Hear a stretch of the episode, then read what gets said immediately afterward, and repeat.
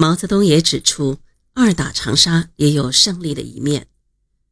围困长沙十六天，大战数昼夜，战线延长三十余里。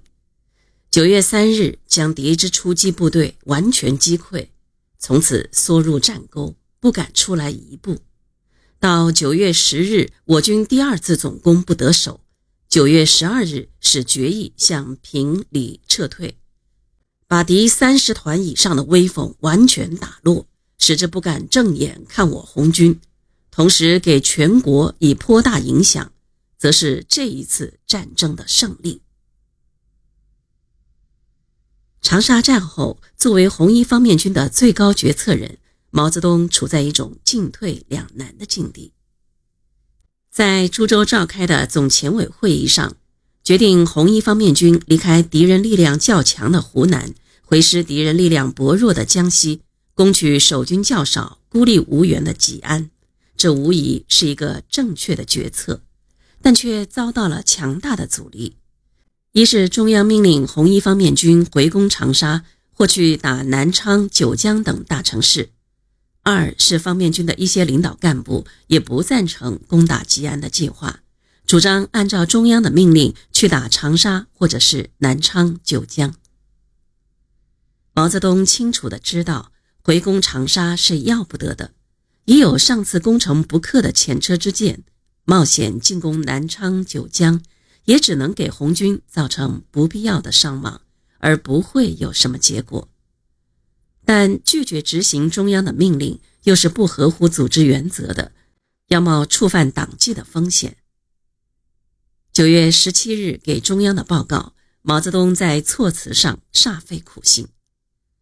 他一方面表示。中央的指示完全正确，承认第一军团的任务是夺取南昌、九江，占领南浔铁路，建立江西及全国性政权，封锁长江，向右进攻南京，向左保障武汉胜利，附和了中央的高调们。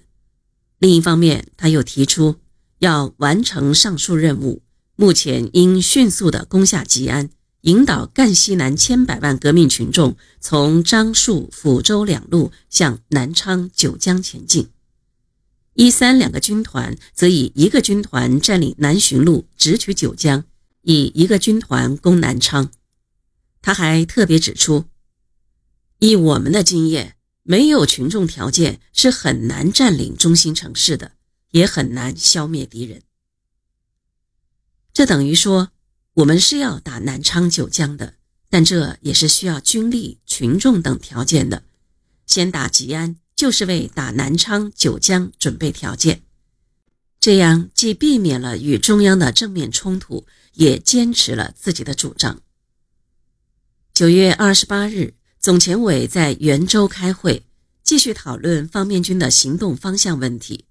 会上争论得很激烈。毛泽东、朱德坚持按原计划打吉安，红三军团的一部分干部坚持打南昌、九江，并质问毛泽东：“你又不打长沙，又不打南昌，你执不执行中央路线？”还说，在湘赣两江之间进行机动作战是打全战术，打来打去胡子都白了，还取不到湘赣两省政权。李井泉这样回忆袁州会议的情景。这次会吵得很厉害，开了一个晚上，一直到天亮才散。我没有资格参加，在一边旁听。在会上，红三军团的领导干部不满意红一方面军从长沙撤退。毛泽东通过比较打吉安和打南昌、九江的利弊得失，耐心地进行说服红三军团的同志，使他们同意先打下吉安再说。一波未平，一波又起。